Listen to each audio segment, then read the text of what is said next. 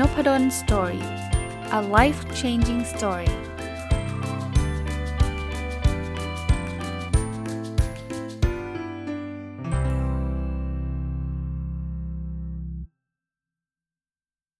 สวัสดีครับ ยินดีต้อนรับเข้าสู่นพดล Story พอดแคสต์นะครับ วันนี้เอาหนังสือที่ชื่อว่า Getting Back to Happy มารีวิวนะ คนเขียนคือคุณ Marc and Angel Chernoff นะ ต้องบอกว่าถ้าฟังชื่อคนเขียนหลาย ๆ คนอาจจะคุ้นชื่อนะ เพราะว่าเล่มแรกที่ผมอ่านเนี่ยก็เป็นเล่มคลาสสิกที่ผมค่อยๆ มารีวิวทีละตอนทีละตอนเนี่ยเป็นปีๆเลยนะครับก็คือ 1000 plus little thing happy successful people do differently นะครับแล้วก็เล่มล่าสุดที่กำลังทยอยรีวิวอยู่เหมือนกัน คือเล่มที่ชื่อว่า 1000 plus little habits of happy successful relationship อันนั้นเดี๋ยวค่อยๆ ทยอยเอามารีวิว จริงๆ เล่มนี้เนี่ย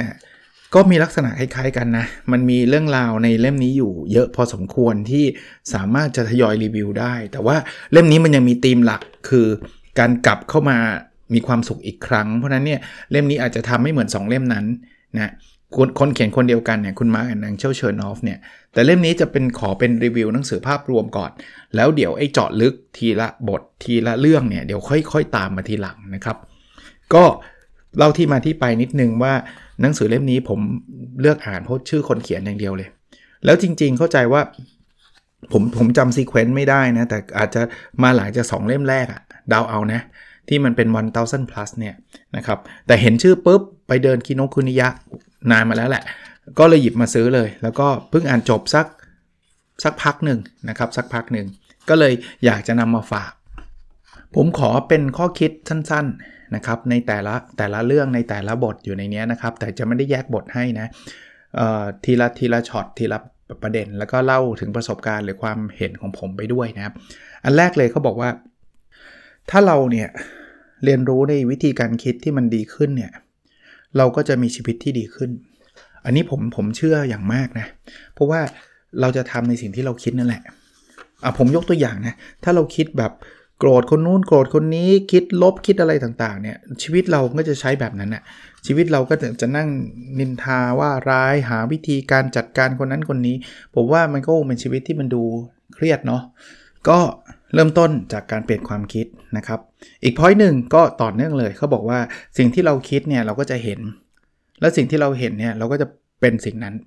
นั้นถ้าเราคิดสิ่งที่ดีเราก็จะเห็นในสิ่งดีๆ แล้วมันก็มีโอกาสที่เราพอเราเห็นอะไรบ่อยๆนึกออกไหมเราก็จะมีโอกาสในมีแนวโน้มที่จะทำสิ่งนั้น แล้วก็จะเป็นสิ่งนั้นนะครับถ้าสมมติว่าเราคิดเรื่องของความสำเร็จอยู่เรื่อยๆนะเราก็มักจะเห็นตัวอย่างความสำเร็จพอเราคิดเรื่องนั้นเราก็จะโฟกัสเรื่องนั้นใช่ไหมพอเราเห็นตัวอย่างความสำเร็จในโอกาสที่เราจะสำเร็จมันก็จะสูงขึ้น ตรงกันข้ามนะถ้าเราคิดถึงเรื่องของความล้มเหลวความทุกข์ เราก็จะมองเห็นคนนั้นก็ล้มเหลวคนนี้ก็ทุกคนนั้นก็ทุกแล้วความคิดแบบนี้ผมคิดว่ามันก็จะกระตุ้นให้เราเกิดความทุกข์ได้ง่ายกว่า ไม่ได้บอกให้มองโลกสวยนะ คือบางทีเนี่ยเราอาจจะต้องเลือกโฟกัสนะเข้าใจว่ายังไงถึงแม้จะโฟกัสความสุขความทุกข์มันอาจจะเข้ามาได้ แต่ว่ามันก็จะมีโอกาสน้อยลงนะอะอีกอันหนึ่งเขาบอกงี้เขาบอกว่าเอ่อสิ่งแวดล้อมต่างๆ หรือเขาใช้คาว่าจักรวาลเนี่ยนะเขาจะไม่ได้ทำให้ความต้องการเราเนี่ยเป็นจริงหรอก คนที่จะทำคือตัวเราเอง ก็ชอบครับ คือบางทีเราก็ไปรอว่าทำไมโชคไม่เข้าข้างเราเลยทำไมสิ่งแวดล้อมมันไม่เอื้ออำนวยให้เราทำนู่นทำนี่เลย ถ้าเรามองจะเป็นแบบนั้นอย่างเดียวเนี่ย เราจะไม่ทำอะไรครับ แล้วเราก็จะโทษสิ่งที่มันที่เราควบคุมไม่ได้อะผมเข้าใจครับว่าสิ่งที่ควบคุมไม่ได้ส่งผล แต่ว่าการไปโทษสิ่งที่ควบคุมไม่ได้ หรือสิ่งที่เราควบคุมไม่ได้แต่เพียงอย่างเดียวมันไม่ช่วยอะไรเราเลยไงนั้นคนที่จะสามารถทำได้ แล้วมีมีผลเยอะคือตัวเรา ผมไม่ได้พูดว่า งั้นแปลว่าอาจารย์การันตีเหรอว่า ถ้าเราพยายามแล้วเราต้องสำเร็จเสมอไม่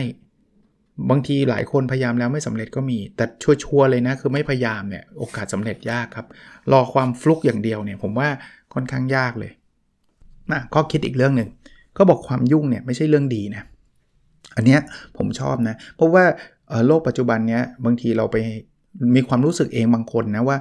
ยุ่งแล้วมันดูเท่อะยุ่งแล้วมันดูดีนะเวลาเราบอกว่าเรายุ่งจังเลยเนี่ยมันแบบเออมันมันดูเหมือนเรามีค่าหรือไงก็ไม่รู้นะ สักอย่างหนึ่ง แต่ว่าถ้ามันมากเกินไป ผมไม่ได้บอกว่าให้เรานอนอยู่เฉยเหมือนกัน คือคือคำแนะนำทุกคำอะมันไม่ได้เอ็กซ์ตรีมหรือว่ามันไม่ได้ไปข้างใดข้างหนึ่งแบบสุดโต่งแต่การยุ่งเนี่ยมันเป็นเรื่องผิดปกติแล้วนะ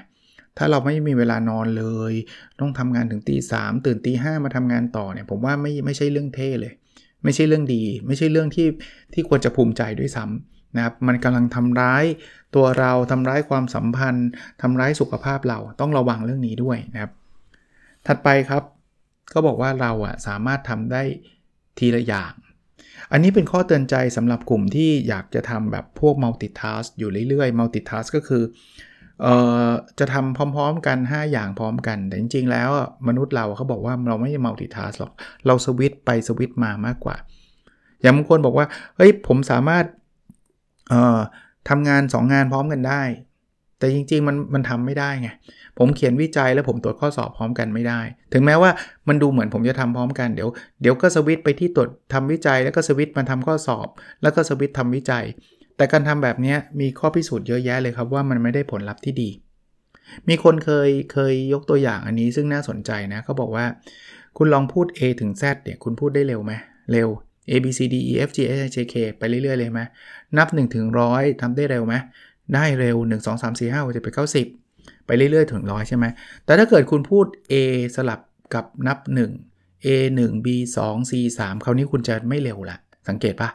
เนี่ยคือ multitask แบบสวิตไปสวิตมา สมองเรามันจะเริ่มต้องคิดแล้ว A แล้ว 1 แล้วพอ B แล้วมันต้อง2นะมันจะเริ่มยากขึ้น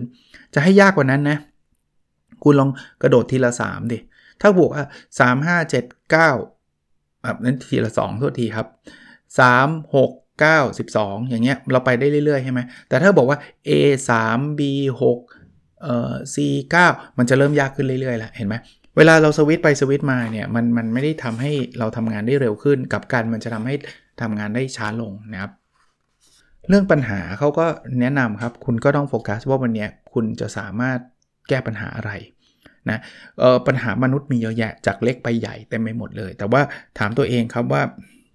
เราจะแก้ยังไง แล้วการแก้ปัญหาเกิดขึ้นได้ในปัจจุบันเท่านั้น เราไม่สามารถไปแก้ปัญหาที่เกิดมาแล้วในอดีตได้ เราไม่สามารถจะแก้ปัญหาที่จะเกิดในวันพรุ่งนี้ได้ ที่เราแก้ได้คือปัจจุบัน เพราะนั้นเนี่ยต้อง take action ครับ ถ้าไม่ take action ปัญหาก็จะยังอยู่ เท่านั้นเองครับเพราะนั้นมีแค่ present moment ก็คือปัจจุบันเท่านั้นเนี่ยที่เราจะจัดการปัญหาได้ อันนี้ก็เป็นแนวคิดที่น่าสนใจนะครับ อีกเรื่องหนึ่งนะเขาบอกว่าถ้าเราไม่ชอบอะไรเนี่ยให้เราเปลี่ยนมันซะ คือบางทีไม่ชอบบ่นอย่างเดียวแต่ไม่เปลี่ยนครับ เคยเจอไหมผมผมเจออยู่เรื่อย ๆ เลยนะ โอ้งานเฮงซวยมากเลยแย่มากเลยบ่นทุกวันเลยนะ แต่ไม่เปลี่ยนงาน แต่ผมเข้าใจว่าบางทีมันมีข้อจำกัดใช่ ผมไม่ได้บอกว่าต้องลาออกเดียวนะ แต่ว่าหาวิธีการแก้ไขบ้างไหมนะครับ ถ้างานมันไม่ชอบเราเคยไปบอกเจ้านายบ้างไหมว่าเราอยากทำเรื่องไหน หรือว่าเราลดความไม่ชอบลงด้วยวิธีการอื่น ๆ บ้างได้ไหมนะครับมีการอาจจะแจกจ่ายงานสลับงานกับเพื่อนหรือไม่รู้แหละ คือเคยหาทางบ้างไหมถ้าเกิดท่านเคยแล้วโอเค แล้วมันทำทุกอย่างที่เป็นไปได้แล้ว แต่ว่ามันก็ยังมีคนไม่มีสิ่งที่ไม่ชอบจะบน่นผมก็ไม่ว่าแต่หลายครั้งเนี่ยบ่นอย่างเดียวแต่ว่าไม่ได้ทำไงมันเหมือนมันเหมือนอย่างเงี้ย การบ้านเยอะจังเลยแต่บ่นเฉยๆการบ้านเยอะจังเลยเยอะจังเลยเยอะจังเลยมันไม่ได้ช่วยอะไรเลยไม่ได้ไม่ได้ทำให้การบ้านน้อยลงนะวิธีการทำการบ้านน้อยลงคือทำการบ้านเนี่ย อันนี้ยกตัวอย่างหรืองานก็ได้ งานเบื่อจังเลย งานเยอะจังเลย งานเยอะจังเลยไม่ได้ช่วยนะผมเห็นหลายคนก็บน่นก็เข้าใจแหละว่ามันอึดอัดมันอยากบ่นนะก็บ่นได้ครับ แต่แต่ให้เราตระหนักรู้ว่าการบ่นไม่ได้ช่วยอะไรนะครับ ถ้าเราไม่ชอบอะไรเราต้องเปลี่ยนมันนะครับจัดการกับมัน อีกเรื่องหนึ่งครับเขาบอกว่าการที่เราปล่อย ปล่อยผ่านเนี่ยมันไม่ได้แปลว่าเราล้มเลิกนะเขามีคำสองคำคือ let go กับ give up เขาบอกเป็นคนละเรื่องกันนะ let go เนี่ยคือการไม่ไปยึดติดยึดติดกับหลาย ๆ เรื่องที่เราจัดการมันไม่ได้ เช่นไปยึดติดกับอดีตว่า ฉันเนี่ยน่าจะทำอย่างนั้นอย่างนี้ let go ไปเลยครับ ปล่อยให้มันผ่านไปครับ เพราะว่าเราไม่ได้สามารถจัดการเรื่องนั้นได้แล้วนะครับ แต่ไม่ได้แปลว่าเราจะกีบ อะผมผมยกตัวอย่างกีฬาแล้วกัน กีฬาเนี่ยสมมุติเราพยายามมาแล้วแล้วเราสู้คู่แข่งไม่ได้เราตกรอบเราไม่ได้เหรียญทอง ถ้าเราไม่เลทโกเราก็จะนั่งเศร้าว่ารู้งี้ตอนนั้นทำอย่างนี้ดีกว่าทำงั้นดีกว่า ซึ่งไม่มีประโยชน์ เราต้องเลทโกแต่เลทโกไม่ได้แปลว่าถ้างั้นจะไม่เอาละฉันเลิกเล่นกีฬานี้นะคนละเรื่องฮะคุณเลทโกแต่คุณยังซ้อมอยู่ คุณหาวิธีการใหม่ ๆ เพื่อที่จะบรรลุเป้าหมายทำแบบนี้เดี๋ยวเดี๋ยวเราก็สำเร็จ อีกข้อแนะนำถึงที่ผมชอบเขาบอกว่าให้เราให้เราอยู่กับปัจจุบัน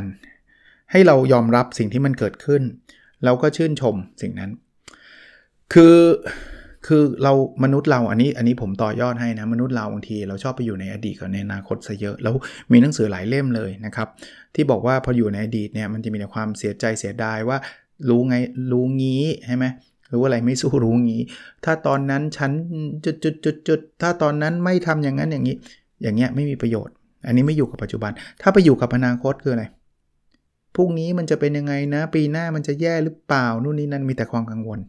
กลับมาอยู่กับปัจจุบันครับ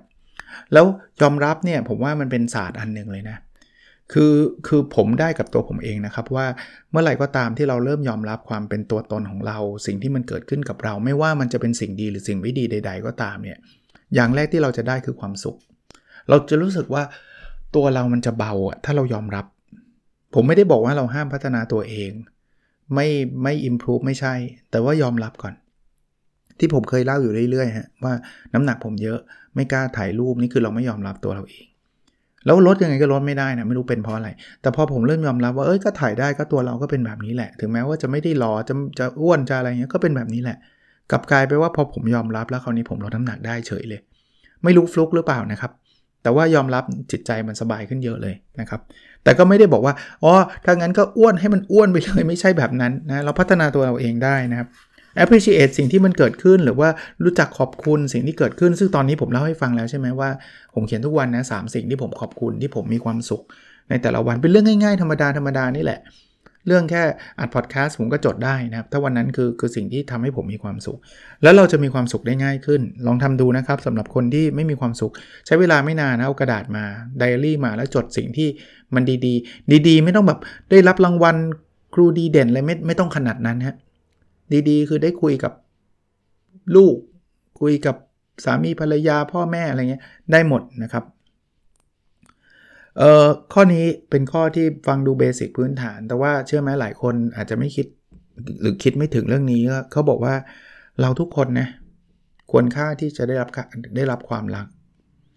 คืออย่าไปดูถูกตัวเอง อย่าไปบีทอัพตัวเองว่าคนอย่างเราไม่มีใครเขารักหรอก อย่าไปพูดแบบนั้นนะทุกคนมีคุณค่าในการที่จะให้คนอื่นรัก ถึงแม้ว่าในอดีตเนี่ยเราอาจจะทำอะไรที่ไม่ดีทำอะไรที่ไม่เหมาะสม แต่มันไม่ได้แปลว่าเราไม่มีคุณคุณค่า ที่จะทำให้คนอื่นรักนะครับ อย่าไปคิดกับตัวเองแบบนั้น อีกเรื่องหนึ่งนะฮะการดูแลตัวเองไม่ใช่ความเห็นแก่ตัว การที่เราดูแลรักษาตัวเองให้ปลอดภัย ให้มีสุขภาพที่ดี ให้มีสุขภาพจิตที่ดี สุขภาพกายที่ดีเนี่ยไม่ใช่ความเห็นแก่ตัวคนละเรื่องนะครับ บางคนไม่ผมก็ไม่รู้นะมันอาจจะเป็นปมอะไรก็ไม่รู้นะคือคือลึกๆอะเหมือนให้ตัวไม่อนุญาตให้ตัวเองมีความสุขนะบางที อาจจะรู้สึกว่าถ้าเรามีความสุขแล้วรู้มันรู้สึกผิด มันมีมีคนแบบนี้จริง ๆ นะครับ อย่าไปรู้สึกแบบนั้นนะบางคนเนี่ยพอออยู่บ้านพอจะนอนรู้สึกไม่ดีเลย มันไม่ productive เลย เราไม่ได้เราเป็นคนไม่มีความหมายเลยเวลาเรานอนเล่นอย่าไปรู้สึกแบบนั้นนะครับ เรามีสิทธิ์ที่จะได้รับความสุขดังนั้นบอกคนชาวบ้านได้เลยว่า เราเป็นคนมีความสุข บางคนไม่กล้าที่จะบอก เพราะว่ารู้สึกว่ามันมันรู้สึกไม่ดีอะไม่ดีเวลามีความสุขอะมันมันน่าเสียดายนะ ที่เรามีความสุขแล้วเราไม่ยอมรับ หรือว่าไม่กล้าที่จะไปบอกใครว่าเรามีความสุขอะมาดูอันถัดไปนะครับก็บอกว่า มุมมองของเราเนี่ยคือทุกสิ่งทุกอย่างอันนี้ใช่เลย เรื่องเดียวกันเนี่ยคนละมุมมองเนี่ยนะคนละความรู้สึกอะโดนโดนคนขับรถปาดหน้า มุมมองท่านเป็นยังไง ถ้ามุมมองท่านเป็นว่าไอ้นี่เป็นใครมาจากไหน รู้ไหมว่าเราคือใคร มาทำแบบนี้มันหยามเกียรติการมุมมองเป็นแบบนี้ใช่ไหมอ๋ออันนี้มันท้าทาย โกรธไหมโกรธแน่นอน มุมมองแบบนี้มุมมองโกรธแล้วก็อาจจะทะเลาะกัน ถ้าอีกมุมมองหนึ่งว่าเขาปาดหน้าเนี่ยเขาต้องมีธุระด่วนอาจจะไปโรงพยาบาล มุมมองแบบนี้ปุ๊บเนี่ยเรายอมชะลอให้ทันทีเลย ไม่รู้แหละความจริงคืออะไรไม่รู้แต่มุมมองส่งผลต่อความรู้สึกเห็นภาพชัดไหมครับ อารมณ์อารมณ์เป็นแบบนี้นะครับเขาเขาเคยมีคำเปรียบเปรยนะเขาบอกว่าสมมติเรานั่งอยู่บนเรือแล้วอยู่ดีเรือลำหนึ่งเนี่ยมันมาชนเราอะ เรายังไม่รู้นะเกิดอะไรขึ้น แต่ถ้ามุมมองเราคือเรือลำนั้นเนี่ยมันมีคนขับ แล้วมาชนเราแปลว่ามันจงใจจะมาแกล้งเรา โกรธแน่นอน ลุยแน่นอน แต่ถ้าเรือลำนั้นเป็นเรือที่ไม่มีคนขับ มันลอยมาชนเราเพราะว่าขึ้นมามาพัดเรา ความโกรธหายไปเลยนะไม่รู้จะโกรธใครด้วย คือมันแล้วแต่มุมมองเหมือนกันนะครับอะอีกเรื่องเขาบอกว่าเราจะเป็นสิ่งที่เราคิดนั่นแหละ จริงๆคล้ายๆตอนผมเปิดเรื่องมาเมื่อกี้นะว่า คือเราคิดยังไงเราก็จะเป็นแบบนั้น ถ้าเราคิดดี เราก็มักจะมีความสุข มักจะผมไม่ได้บอกว่าตลอดไปนะ ถ้าเราคิดเครียดเครียดลบมากๆ เราก็จะเป็นคนที่มีความสุขได้ยากหน่อยเท่านั้นเองมัน you are what you think อะเขาเขียนแบบนี้นะครับ เพราะฉะนั้นเนี่ยข้อแนะนำถัดไปคือเขาบอกว่าบางทีมันคิดไม่ได้อาจารย์ ก็เขาแนะนำเลยต้องฝึกครับ ฝึกพยายามคิดอะไรที่มันเป็นมุมบวก เออบางคนก็บอกว่านี่มันโลกสวยหลอกตัวเอง ผมมองแบบนี้นะ คือถ้ามันหลอกตัวเองเนี่ยคือมันไม่ยอมรับความจริง คือมันสมมุติว่าเราแพ้แล้วเราไม่ยอมรับว่าแพ้ อันนี้ไม่ใช่การมองแบบมุมบวก อันนี้คือหลอกตัวเอง เฮ้ยจริง ๆ ฉันชนะกรรมการแม่งโกงว่ะไอ้อย่างเงี้ยไม่ใช่ มองในมุมบวกคือเราแพ้ครับ ยอมรับความพ่ายแพ้ แต่มองว่านี่คือโอกาสที่เราจะได้พัฒนาตัวเอง กลับมาเรียนรู้ทำให้เราเก่งขึ้น อย่างนี้คือการมองมุมบวก ไม่ใช่ว่าการหลอกตัวเอง เรายอมรับสิ่งที่มันเกิดขึ้นกับเรา แต่ว่าเรามองว่ามันเป็นโอกาสดีๆ บางอย่าง ซึ่งอย่างเงี้ยผมคิดว่ามันไม่มันไม่ได้มีไม่ได้มีข้อเสียใด ๆ เลยนะ เพราะนั้นอาจจะต้องแยกแยะระหว่างการหลอกตัวเองกับการมองในมุมบวก คราวนี้อาจจะมีคนสงสัยว่า เอ๊ะอย่างนี้แปลว่าเราจะต้องไม่ไม่ห้ามทุกเลยเปล่า ไม่ใช่นะครับ ในหนังสือก็เขียนไว้อันหนึ่งผมชอบนะเขาบอกว่ามันจะมีบางอย่างที่มันคุ้มที่จะทุกเออเอาผมยกตัวอย่างนะ การที่เราจะจะทำธุรกิจอย่างนี้ก็ได้ มันต้องผ่านอะไรมาเยอะเลยนะ แล้วมันคงไม่ได้ทุกอย่างเป็นโรยด้วยกลีบกุหลาบก็คือ ดีไปทั้งหมดเลยตั้งแต่เริ่มทำจนกระทั่งรวยล้นฟ้าเนี่ยไม่มีอุปสรรคมาขวางเลย ผมยังไม่เคยเจอเรื่องราวแบบนั้นนะเพราะนั้นเนี่ยมีบางอย่างที่มันอาจจะคุ้มที่ต้องทุกเช่น เราอาจจะต้องโทรไปหาลูกค้าแล้วลูกค้าปฏิเสธเราซึ่งไม่ใช่เรื่องดีเลย เป็นเรื่องที่เราเซ็งมากเลย แต่ว่ามันต้องเจอแต่มันคุ้มค่าแล้ววันหนึ่งเราก็จะไปถึงจุดที่เราต้องการ คือ เราก็จะร่ำรวยมีความสุข หรือนักกีฬาเนี่ยเอาเอาคนไหนก็ได้นะครับ ที่ได้เหรียญทองโอลิมปิก ที่ได้จุดสูงสุดของความเป็นนักกีฬาเนี่ยผมเชื่อว่าเขาซ้อมมาเป็นหมื่นหมื่นแสนแสนชั่วโมงทั้งนั้นเนี่ยแล้วการซ้อมมันไม่ได้มีความสุขตลอดนะ ผมเชื่อว่าส่วนใหญ่เขาก็แฮปปี้แหละ แต่ว่ามันไม่ได้ทุกเรื่องนะ บางทีเขาก็ขี้เกียจตื่น บางทีเขาก็เหนื่อยอยากจะเลิกจะตายอยู่แล้ว หิวก็หิว แต่ว่ามันเป็นสิ่งที่มันคุ้มที่จะทุกข์อะในในมุมแบบนั้นนะครับนั้นเลือกครับเลือกถ้าจะต้องทุกข์ซึ่งมันจะเกิดนะ ว่าไอ้ความทุกข์นั้นนะมันคุ้มค่าหรือไม่ ไม่ใช่ทุกข์สเปะสปะนะทุกทุกแบบไม่มีประโยชน์ใดๆเลยนะครับอะอีกอันนึงนะครับ เขาบอกว่าถ้าเราอยากจะเติบโตขึ้นบางทีเราต้องปล่อย ต้อง let go นะอย่างที่เมื่อกี้เราคุยกันนะครับ ถ้าเรายังคงยึดติดกับอดีต เราไม่เคยปล่อยผ่านเลย ฉันจะต้องออไม่ให้ปันเรื่องนี้มันจะต้องอยู่ในใจฉันตลอดไปบางทีเราจะเติบโตไม่ได้นะ เพราะเรายังอยู่ถูกขังอยู่ในอดีตอยู่อะนะครับ ก็ต้องปล่อยบ้างนะครับเรื่องของความคิดที่มัน toxic toxic คือความคิดแย่ๆเนี่ย มันจะเป็นตัวตัวเริ่มต้นทำให้ชีวิตเราแย่ๆอะผมยกตัวอย่างความคิดแย่ๆ เช่น ความอิจฉาริษยา เราเห็นเราเห็นตัวอย่าง เอาคนรอบตัวนะผมคิดว่าหลายคนก็คงเคยเจอ แล้วเคยเห็นคนที่แบบไม่มีความสุขเวลาคนอื่น เห็นคนอื่นเขาดีกว่าเราอะความคิดแบบนี้นำไปสู่กิจกรรมหรือการกระทำซึ่งเขาอาจจะรู้ตัวหรือไม่รู้ตัวก็ไม่รู้นะ แต่มันเป็นกิจกรรมหรือการกระทำที่แย่ๆทางนั้นเนะ่ยเช่น ไปปล่อยข่าวร้ายซะงั้นเนะคือไม่ชอบคนเนี้ย ไม่ชอบเพราะว่าเขาได้ดีกว่า วิธีการก็คือไปเมาส์เขาไปปล่อยข่าวผิดๆใส่เขา แล้วชีวิตแบบนี้คือท็อกซิกไลฟ์มันคือชีวิตที่แบบคุณคุณไม่ไม่มีอะไรดีเลยอะในการไปปล่อยข่าวลวง ไปปล่อยข่าวแย่เออวันหนึ่งคนอื่นก็ต้องรู้นะฮะเขาก็จะรู้สึกว่าไอ้นี่มันคนเป็นคนที่ไม่น่าคบ แล้วชีวิตเราก็จะแบบตกตกต่ำอะไม่ควรทำแบบนั้นนะครับ แต่มันก็ต้องแก้ที่ความคิดก่อน อีกเรื่องหนึ่งที่หนังสือเล่มนี้เขียนไว้ก็บอกว่าให้เรารู้จักฟังเพื่อเราจะได้เข้าใจ ผมว่าเราเคยพูดกันมาหลากหลายตอนเหมือนกันในหนังสือหลาย ๆ เล่มว่าทักษะการฟังนี่สำคัญนะ ได้ยินกับฟังไม่เหมือนกันนะ ได้ยินนี่คือผันหูเข้าไปเฉย ๆ แต่ฟังเนี่ยคือคิดตาม กับลูกกับภรรยากับสามีกับคุณพ่อคุณแม่เนี่ยให้เราให้เราฝึกฟัง โดยเฉพาะกับคนที่เรารู้สึกว่าเขาอาจจะมีสถานะที่ด้อยกว่าเราเนี่ย เช่น พ่อกับลูกเนี่ยบางทีพ่อไม่ฟังลูก พอลูกพูดปุ๊บเราจะโต้โต้โต้โต้อย่างเดียว หรือจะสอนสอนสอนอย่างเดียว วันหลังเขาจะไม่อยากพูดกับเรา ฟังเขาเยอะๆเลยครับ ฟังออกออกมาจากจิตใจเขาจริง ๆ ครับ ยังไม่ต้องไปสอนยังไม่ต้องไปโต้อะไรทั้งสิ้น จดไว้ก็ได้ถ้ากลัวลืม แล้วถึงเวลาเราค่อยบอกเขาว่าพ่อคิดยังไงแบบไหนนะครับอะมาอีกเรื่องหนึ่งเขาบอกว่าความรักเนี่ยคือการฝึกฝนผมชอบคำนี้นะ คือคือมันไม่ใช่แค่ช็อตเดียวรักแล้วจบเลย forever นะ มันยังมีอะไรอีกหลายอย่างที่เราต้องต้องเรียนรู้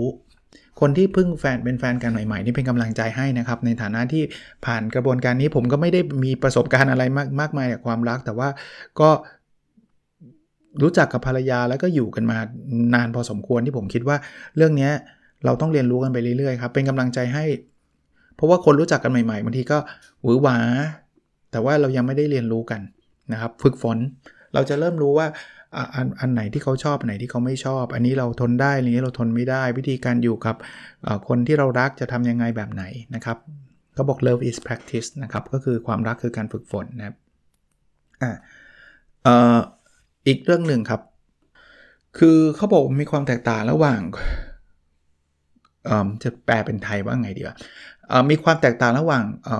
คนคนคนนี้กับสิ่งที่เขาทำผมยกตัวอย่างแบบนี้ก็แล้วกันนะ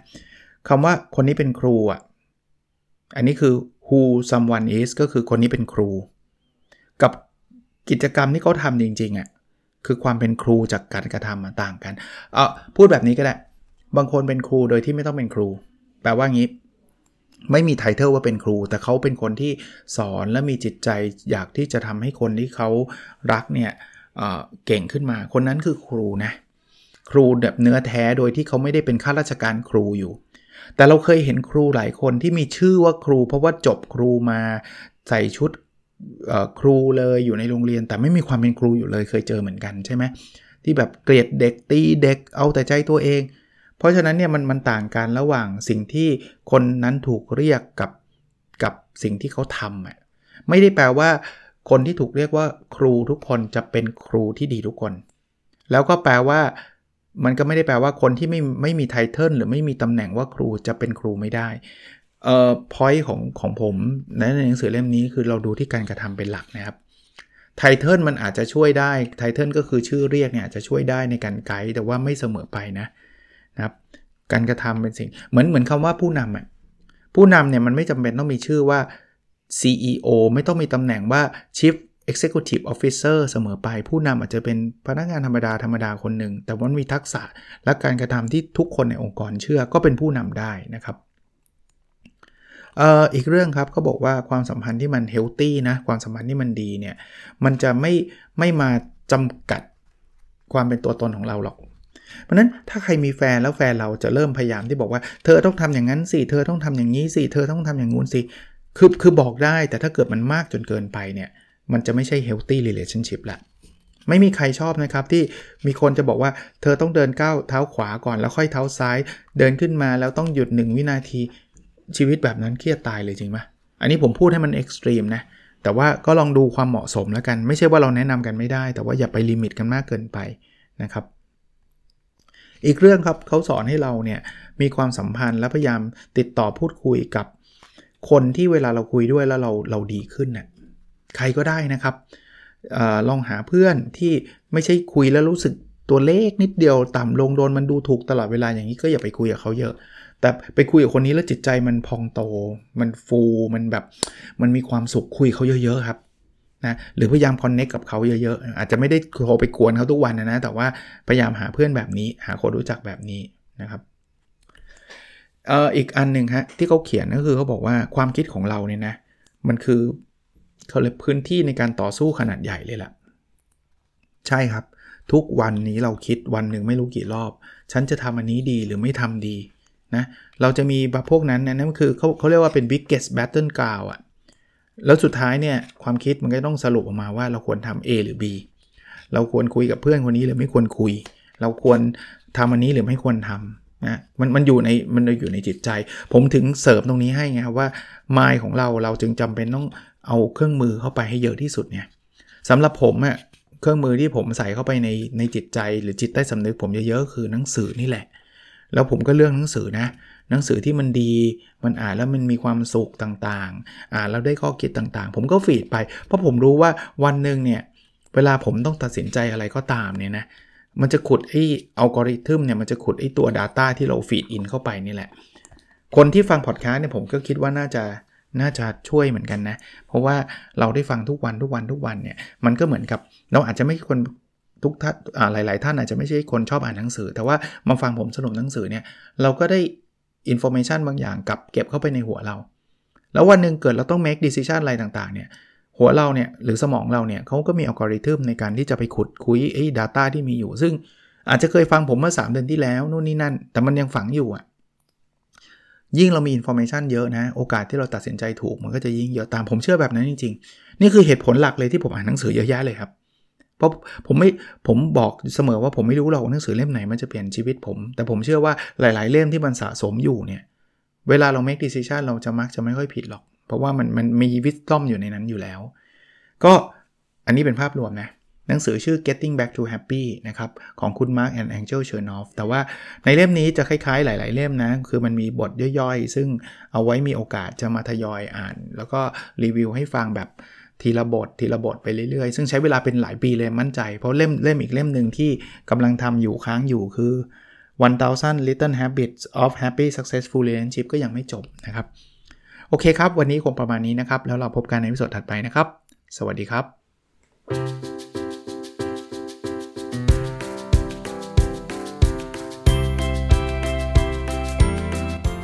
n o p a d o n Story a life changing story